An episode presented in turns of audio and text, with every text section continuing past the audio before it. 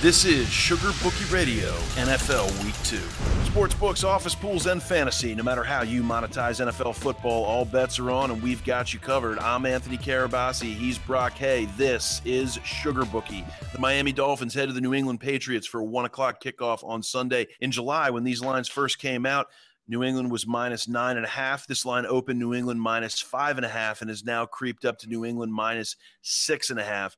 Interestingly enough, in Vegas, New England was +750 to win the Super Bowl. They are now far and away the favorite at +525 after beating Arizona in Arizona on Sunday night. Interestingly enough, this is a total coin flip as far as the spread goes. Exactly 50% of the action laying with the Patriots, 50% of the action taking with the Dolphins. The over-under opened at 42.5. It's now 41.5. Brock Hay is SugarBookie.com's senior sportsbook analyst. Brock, Miami at New England. What do we need to know? It is funny looking on that and seeing 50% for New England. You just never see that because they're such a public team. Take away Brady and the people kind of pull back a little bit. But this has been a lopsided matchup. Tannehill hasn't been able to win games against New England or anybody in the division, really. He's 1-8 against the spread against AFC East in his last 9. He's 7-16 against the spread against AFC East in the last 3 seasons. So he struggled with the teams that know him well, and the home team has covered the last 8 times in this matchup. So I usually don't like historical stats, but I feel like sometimes with division rivals, you can kind of look at them and say there's a theme here, especially when you have a team like New England that does really keep the center of their team and their core of their team year in, year out. This is a big number, and this is a backup quarterback, but this is a backup quarterback who has had all summer to prepare as a starter. So he's got some weapons around him. This New England defense is legit, and they're going to put Tannehill in tough situations, and I'm not sure he can get out of them. I thought they drilled the over-under. I was hoping to see something high because I would like the under. I was hoping for something like 44, 45, but I think they know who this New England team is now in Vegas. So it'll be interesting to watch this spread dance a little bit because usual New England spreads, they move. So right now, if you liked Miami, I'd just wait for the 7. But now I'm not so sure because it's Garoppolo. I got to tell you, this line was one of the ones that really surprised me. This week. I know that the Patriots looked really good Sunday night, but I would have thought that they were a bigger favorite than this. Now, I know when the line came out in July at -9.5, that was assuming Tom Brady was playing, but I didn't really think Miami looked great against Seattle. Russell Wilson got hurt, as we had said. Seattle's got no offensive line, and I think that's going to continue to plague them all season long, including when they go visit a pretty decent pass rush in Los Angeles on Sunday, but that's a topic for a later podcast. I'm not a buyer on Miami. I have them picking in the top 5 in next April's draft. And on the road against New England, I'm surprised that this line isn't higher. What are you thinking is the reason for that? I mean, I know Tom Brady's out, but they were 9.5-point dogs at close on Sunday night. And I know late field goals factored into a number of games, including the Arizona-New England game Sunday night.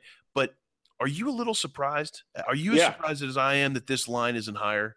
I thought for sure it would be, at least 7, but 7.5 I was thinking because they go to Seattle and they're getting 10.5 and they hung with them. And I don't think that this number should be based on just the fact that Miami had a similar game last week against a really good team on the road because – you and I both know that Seattle offensive line is really weak, and that the Dolphin D line is their strength. So there was a real matchup situation there. And in boxing, they say styles make fights, and that was the Seattle Miami game was a style fight, And this isn't. This is a division game. These teams know each other, and we have a rookie head coach going against the best coach in football history. So I think it's more lopsided than it should than the spread is reflecting right now. And usually I would be like all over it because I know that it's going to get even worse with New England. But I'm not seeing that New England love, and I think it really is just the take Tom Brady out of there. But I thought Garoppolo looked really good, and Miami, it's not just their offense struggled, but it really struggled, and they lost people. They lost wide receivers, and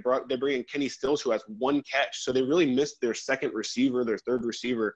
And everything was going towards Landry, who caught 7 balls. And we know what Belichick does to one-dimensional teams. So I do think that this spread should be bigger. I think there's some value out there, and I'd probably play New England. I really love them on a teaser just to win. So I think that there's some value all over this game.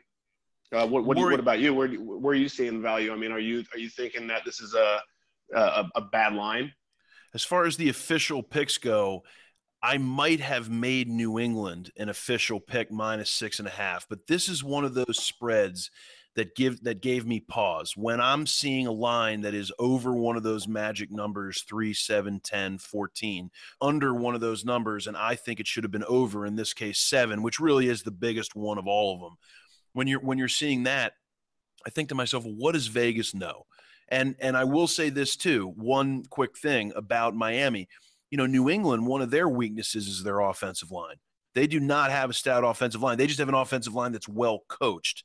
And I think that's the reason they were able to give Garoppolo a little bit of room, who granted looked a lot better than I think a lot of people thought he was going to look. That being said, I'm laying the points with New England. You can't bet against them under a touchdown at home. We're saying New England -6.5 on the office pool picks with the spread. And heads up, we're also going to take the Patriots. We don't see a letdown here, which would play into your teaser ideology. Brock, as far as our picking, what do you think about those? I think you're on the right side. I'm not going to play against New England at home in their home opener against a team that I think is going to maybe win 5 games this season. So I think you're on the right side of things, and it's not the time to be playing Miami right now, I don't think.